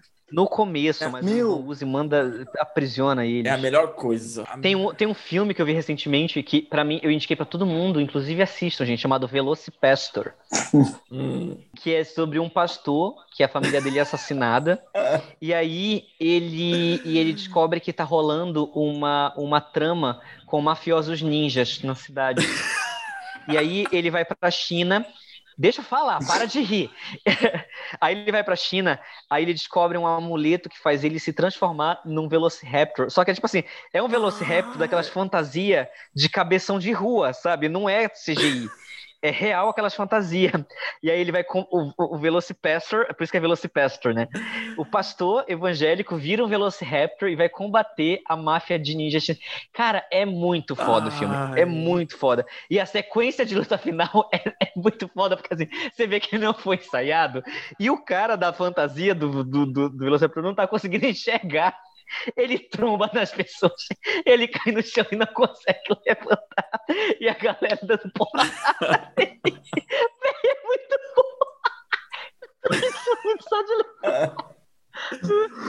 e, e aí ele se apaixona por uma prostituta que, que leva tipo 15 facadas do decorrer do filme e nunca morre. Véi, é muito bom. É muito, muito bom. Deus É muito céu. bom. Então, assim, assistam Velocipastor, assistam. é, Ai, meu Deus, como é o nome daquele filme? Silent Night, Deadly Night, parte 2. Assistam. Hum. Assistam Plano 9 do Espaço Sideral, que é. Esse é um clássico, é do Ed Wood, né? O filme é o filme máximo do Ed Wood, Plano 9 do Espaço Sideral. Todo mundo tem que assistir. Obra-prima dele. Obra-prima dele. Hum. Assistam, o que mais? Se você acha que, que você gosta do filme da Marvel, que eu não eu detesto filme da Marvel, eu gosto de filme da Marvel. Eu amo o Capitão América da década de 90. Ah, Vocês lembram disso? eu vou dizer, eu vou dizer para você que eu amei quando eu tinha sete anos de idade. Agora não. Sete anos de idade, aquele Capitão América com a moto. Nossa, jogando frisbee. Exatamente. O Capitão América, cara, é, é- é- é- Capitão América é, é, é um clássico. Eu reassisti esses dias esse filme. É muito bom. É muito bom. E, tipo, nada faz sentido. A cena com a velhinha. cena com a velhinha. Assistam Supergirl, assistam Samurai Cop. Samurai Cop é um dos melhores filmes de todos os tempos. Eu tô zoando, óbvio, mas assistam Samurai Cop. Assistam The Wicker Man. Assistam The Room. O Wicker Man no Brasil Assi... é o sacrifício. Volte e meia tá nos canais de streaming. O sacrifício com o Nicolas e Cody. Que assim, cara, assistir o Nicolas Cage numa roupa de ursinho correndo atrás da menina, tipo assim. é...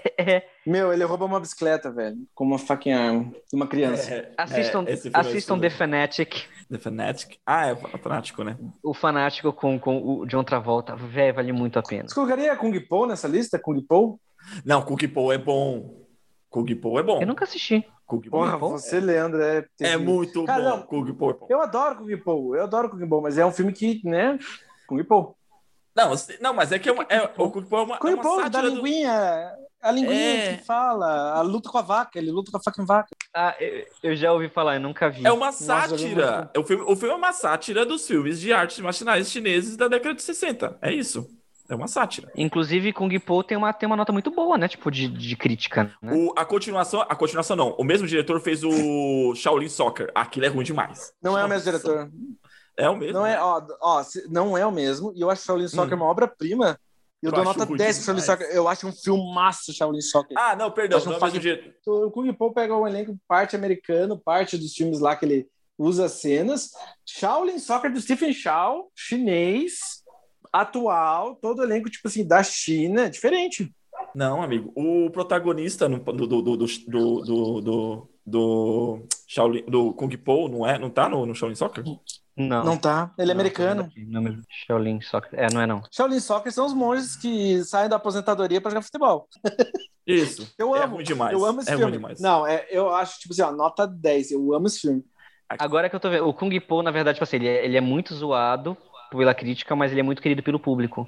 É, exato. Não, mas é que você tá confundindo, não, é filme, Leandro. É filme... Leandro, você tá confundindo hum. com Confusão, com Kung Fu Hustle. Ah, é verdade. Kung... É, isso mesmo. Agora, Kung Po...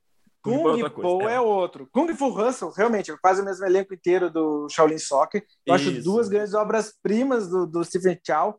Mas, enfim, Kung Po é do americano que, enfim, faz é, uma caralhada é, de coisa.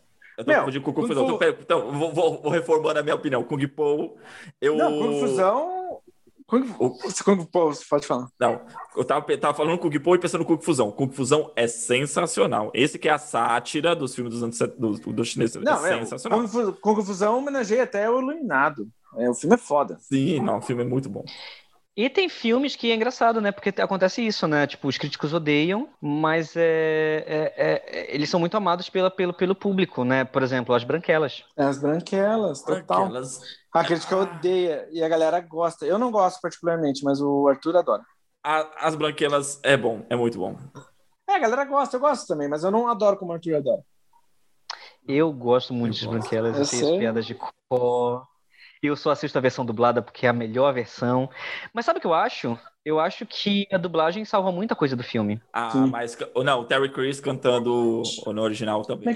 É, não, mas por exemplo, mas por exemplo, o Marlon Wayans, o Marlon Wayans é, é, é, o, é o mais bonitão dos dois? Acho que é, quem que é mais é, bonitão dos dois? É. Não, Sean, Sean Wayans, Sean, Sean Wayans. Sean Wayans não, Sean Wayans. Os dois são lindos, eu acho. Não, Sean Wayans é o que fez o pequenininho, que ele era o pequeno no, no, no, no naquele, naquele que ele, é, que ele é um finge que é um bebê? Não, ele é o Marlon, tanto que o Marlon, não, o Marlon, o Marlon é o pequenininho, tanto que o Marlon fez fez Requiem para um sonho. Ah, tá, é verdade. Então, Shallow que é o bonitão. É Sean Wayans.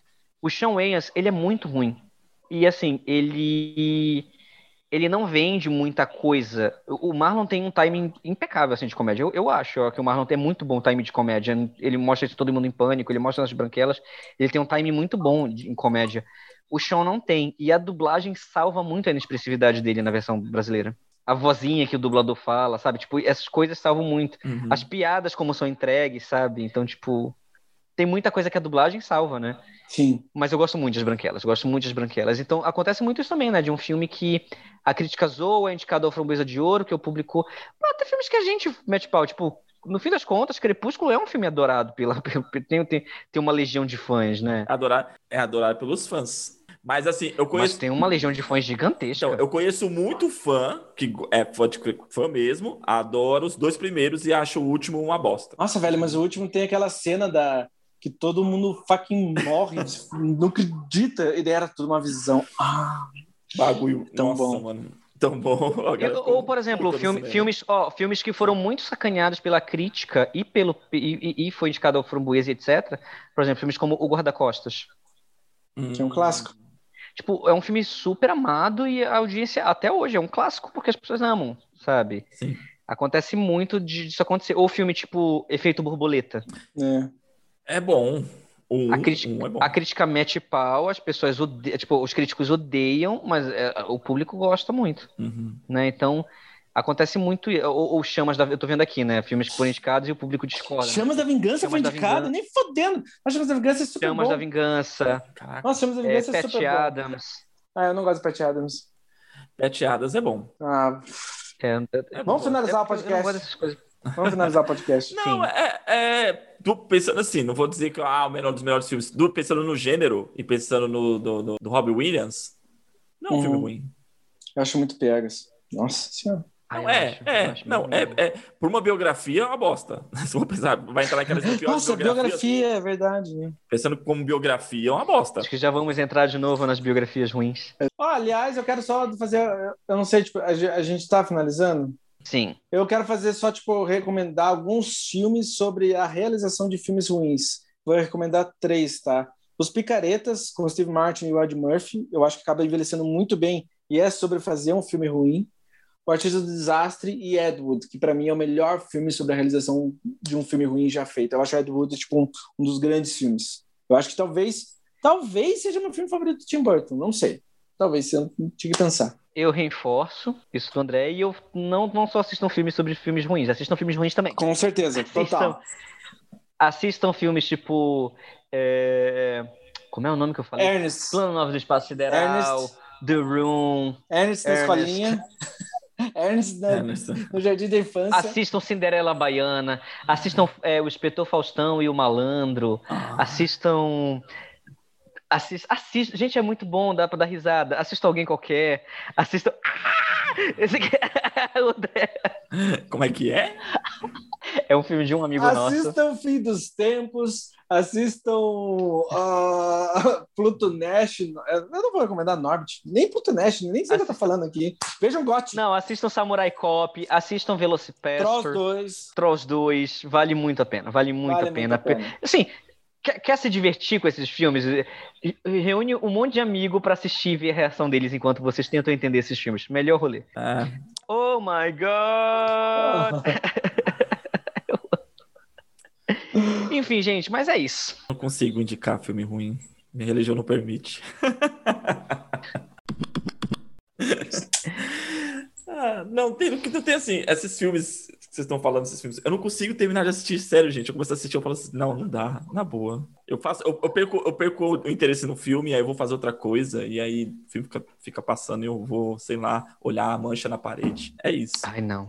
Eu amo. Eu amo. Eu adoro. Não, mas ícone. tem filmes que são considerados ruins e eu gosto, assim. Todo mundo acha ruim, eu gosto. Tipo, Entre Abelhas com Pochá, eu acho o filme bom. Todo mundo meteu o pau no filme. Não, mas não é horrível nesse ponto que a gente tá falando. É... é, A Lenda, Eu Sou a Lenda. Todo mundo fala que é um filme ruim, eu, eu gosto. Assisto, já assisti de novo. E Eu não lembro de A Lenda. Eu Sou a Lenda com Will Smith. Ah, eu sou. Mas Eu Sou a Lenda não é considerado um filme ruim, é considerado um filme mediano, assim. A galera acha ok, pelo que eu vejo, assim. do- Total. De crítica e de. Mas, assim, filme ruim, filme ruim mesmo, filme ruim, ruim, ruim. Não sei. Eu, eu gosto de filme ruim porque pelos motivos errados. Agora, gostar de um filme de ruim mesmo porque eu gosto mesmo, eu não lembro agora. O... Você falou do Ben Affleck, né, como ator mediano. Eu gosto da maioria dos filmes dele. Não, mas tudo bem, mas você acha que as atuações dele, as atuações dele foda, assim? Não foda, foda, mas eu gosto, eu gosto de ver, ele- ver ele em cena. Eu gosto de Menina dos Olhos, que ele fez com a Liv Tyler. Eu gosto do, do. Aquele primeiro que ele dirigiu, Atração Perigosa, né? Ah, não, mas os filmes que ele dirigiu é outros 500. Mas Atração Perigosa é um Eu filmaço. É um filmaço. dele atuando. Eu tô falando, eu gosto dele no filme. Ele tá muito bem naquele filme, ele tá muito bem naquele Sim. filme. Tá bem. Aquele que é. Mas tá o falando, tipo, Ben contador. Affleck, tipo assim, Ben Affleck em Pearl Harbor. É. Ah, Ben. Affleck, Ben Affleck, Ben Affleck, em, em, ben Affleck em A Soma de Todos os em Medos. Forças do Destino. Força do Destino, eu gosto dele no Força do Destino. Ele, pra, mim, pra mim, deu uma química muito boa ele com a Sandra Bullock, na minha opinião. É, Fora de Controle, com ele Samuel Jackson. Deixa eu ver qual Ah, não, mais. Fora de Controle é um filme muito bom. Jogo é Duro! Muito bom. Jogo Duro, o filme é ruim demais, mas eu gosto dele no filme. O filme é ruim. O filme... Eu gosto dele em Dogma. Dogma, Dogma tá sensacional. O filme... Dogma é bom. Eu Dogma gosto é bom. dele. Dogma é bom. Eu gosto dele, Gênio Indomável. Gênio Indomável. Eu é. adoro, cara, eu adoro, É, eu é. falo que adoro Gênio Indomável. Eu vi a cena do Gênio Indomável essa semana, chorei. Quando ele fala assim, ó, Cara, tipo assim, você não deve a você mesmo, você deve pra mim. eu vou falo, dizer. ai, Ben Affleck. Então, eu vou dizer uma coisa bem polêmica agora. Em 98, eu preferia que o, o Gênio Indomável tivesse ganhado o Oscar do que Titanic. Puta, mas nem fudendo ia acontecer. Ou o Gênio Indomável ou o Melhor Impossível. Pra mim, são melhores que Nenhum dos dois. Não, é melhor possível Sabe- não. ó, Mas eles não estavam concorrendo Melhor juntos. possível, Melhor, Tava, melhor possível, tava. o Melhor Impossível não possível- perdeu pra Titanic. Não, Melhor Impossível perdeu pra, pra é, Shakespeare Apaixonado. Que é Não. pior ainda. Não foi? Quem era o 98? Não, não, ah, não, foi pra Titanic, foi pra Foi Titanic, foi pra Titanic. Titanic, verdade. Ó, era, era É. melhor filme era eles dois, é, Los Angeles Cidade Proibida e Tudo ou Nada. Filmaço. E Nossa, Luz Cidade Proibida é bom pra caralho. Não, pra mim os dois melhores eram Titanic e Los Angeles Cidade Proibida. Então eu gostei muito de Gênio Indomável, porque, ó, por exemplo, Titanic eu acho que só assisti naquela época, que foi um boom. Todo mundo assistiu várias vezes. Mas depois disso, nosso Gênio Indomável eu revisitei várias vezes. Gênio Indomável. E Melhor Impossível também. Eu adoro, eu amo a Ellen Hunt. Vou deixar aqui declaro meu amor a Ellen Hunt. Eu amo aquela Você já viu as sessões? Mas As sessões. Ah, Quem que Que merecia aquele Oscar, Arthur? Mas ela não merecia aquele Oscar. Quem que merecia? Quem merecia? Quem merecia? Quem que merecia? aquela- quem merecia daquela, daquela indicação? Judy Dent, sem dúvida. Pela rainha? Tô brincando. Não, a senhora Brown. Ben Affleck, eu gosto dele até em Pearl Harbor. Ah, não. Ben Affleck, ben, Pearl Harbor é ruim. Pearl Harbor é ruim. Você gosta dele no gosto do- também? Contador, ah, é, é, é. Aí eu gosto de Pearl Harbor, eu tenho que assumir que eu gosto de Pearl Harbor. É o filme ruim que eu gosto. É, o clássico do Michael Bay, né? Eu é, então, eu não posso dizer, eu não posso dizer não, que eu tipo não assim, gosto. Não, não. O É um clássico dizer do Michael Bay, ele é bom, O né? que eu quero dizer é que o Michael Bay tem esse efeito. Tipo assim, cara, se o Michael Bay faz um filme bom, você fala, porra, eu gosto desse filme dele. É, eu tenho, que, eu tenho que admitir que eu não posso dizer que ele é ruim porque eu já assisti mais de uma vez. Ah, Transformers? tá passando. Bem, não, ah, Pearl Harbor, Transformers, Transformers, pelo amor de Deus. Transformers não aguento assistir, não. Cara, muita luz, e- muita luz, muita explosão, Bay- muito corte. Tá, tá, tá, tá, tá, tá, de corte. Eu falo, meu Deus. O, Michael, o Michael Bay tem um filme muito bom que se chama é o Dor e Glória lá, o Pain and Glory. É muito bom aquele filme. Eu acho que é muito bom mesmo, sem zoeira. O, com o The Rock e o Mark O Mark Wahlberg aham, e o Anthony Mack. No Pain No Gain. No Pain, no Pain No Gain, isso. Que Pain and Glory. No Pain and Glory é do Almodóvar. É. No Pain No Vai Gain. se fuder. Vai se fuder, André. Porra. No Pain Ó, No filme- Gain é um filme Como é que é o muito nome bom. daquele filme? Como é que é o nome daquele filme do Ben Affleck com o Russell Crowe? Gladiador. Não. não. não, é, é. Não sei o que do Estado. Intrigas do Estado? Entregas de Estado. Que o Russell Crowe é o... É um, um jornalista. jornalista. Intrigas de Estado. E E Anna o Hathaway? Ben Affleck é o político. E a Hannah Hathaway. tá- Não, é a Rachel McAdams. Rachel A Rachel McAdams. É, McAdams. Rachel McAdams. É, Rachel McAdams. É verdade. Linda! Ela tá bem. Ela tá muito bem naquele filme. Ela sempre tá bem, ela é sensacional. Não, não sempre não. Vamos Ela encerrar? sempre tá bem. Gente, muito obrigado por participar. Eu quero mandar um beijo pro Brasil com máscara e, e proteção. Um beijo gigantesco. Ah, quero mandar um beijo pra todo mundo, agradecer por continuarem ouvindo a gente. Por favor, fiquem em casa, se cuidem novamente nessa, nessa nova onda né, de, de, de desespero que tá rolando aí. Mas vamos esperar pacientemente aí por uma vacina e, e, e, e- por uma salvação, tipo uma facada no presente da Mas, é, enfim, quero agradecer por vocês estarem conosco durante todo esse tempo, né? Acho que o nosso nosso podcast já está aí um bom tempo, já podemos nos considerar veteranos. Estamos aí alguns meses já. E é bom estar fazendo isso durante esse, esse, essa- esse tempo. E fala pra gente qual é o filme ruim que você gosta. Divide aí os seus filmes ruins com a gente. Só pra finalizar, um filme horrível do Ben Affleck é Contrato de Risco. Eu amo a Jennifer Lopes, mas o filme é ruim demais. É o Gigli. Eu digo, É, eu digo, é verdade. Pior filme de todos os tempos. É, um dos piores filmes de todos os tempos, pelo amor de Deus. Beleza, galera, é isso aí. Fala com a gente o que que vocês gostam e o que que vocês não gostam. Se vocês amam esses filmes que os meninos falou, bom pra vocês. Gosto é que nem cada um tem o seu. Vamos que vamos. Um forte abraço a todos, fiquem na paz.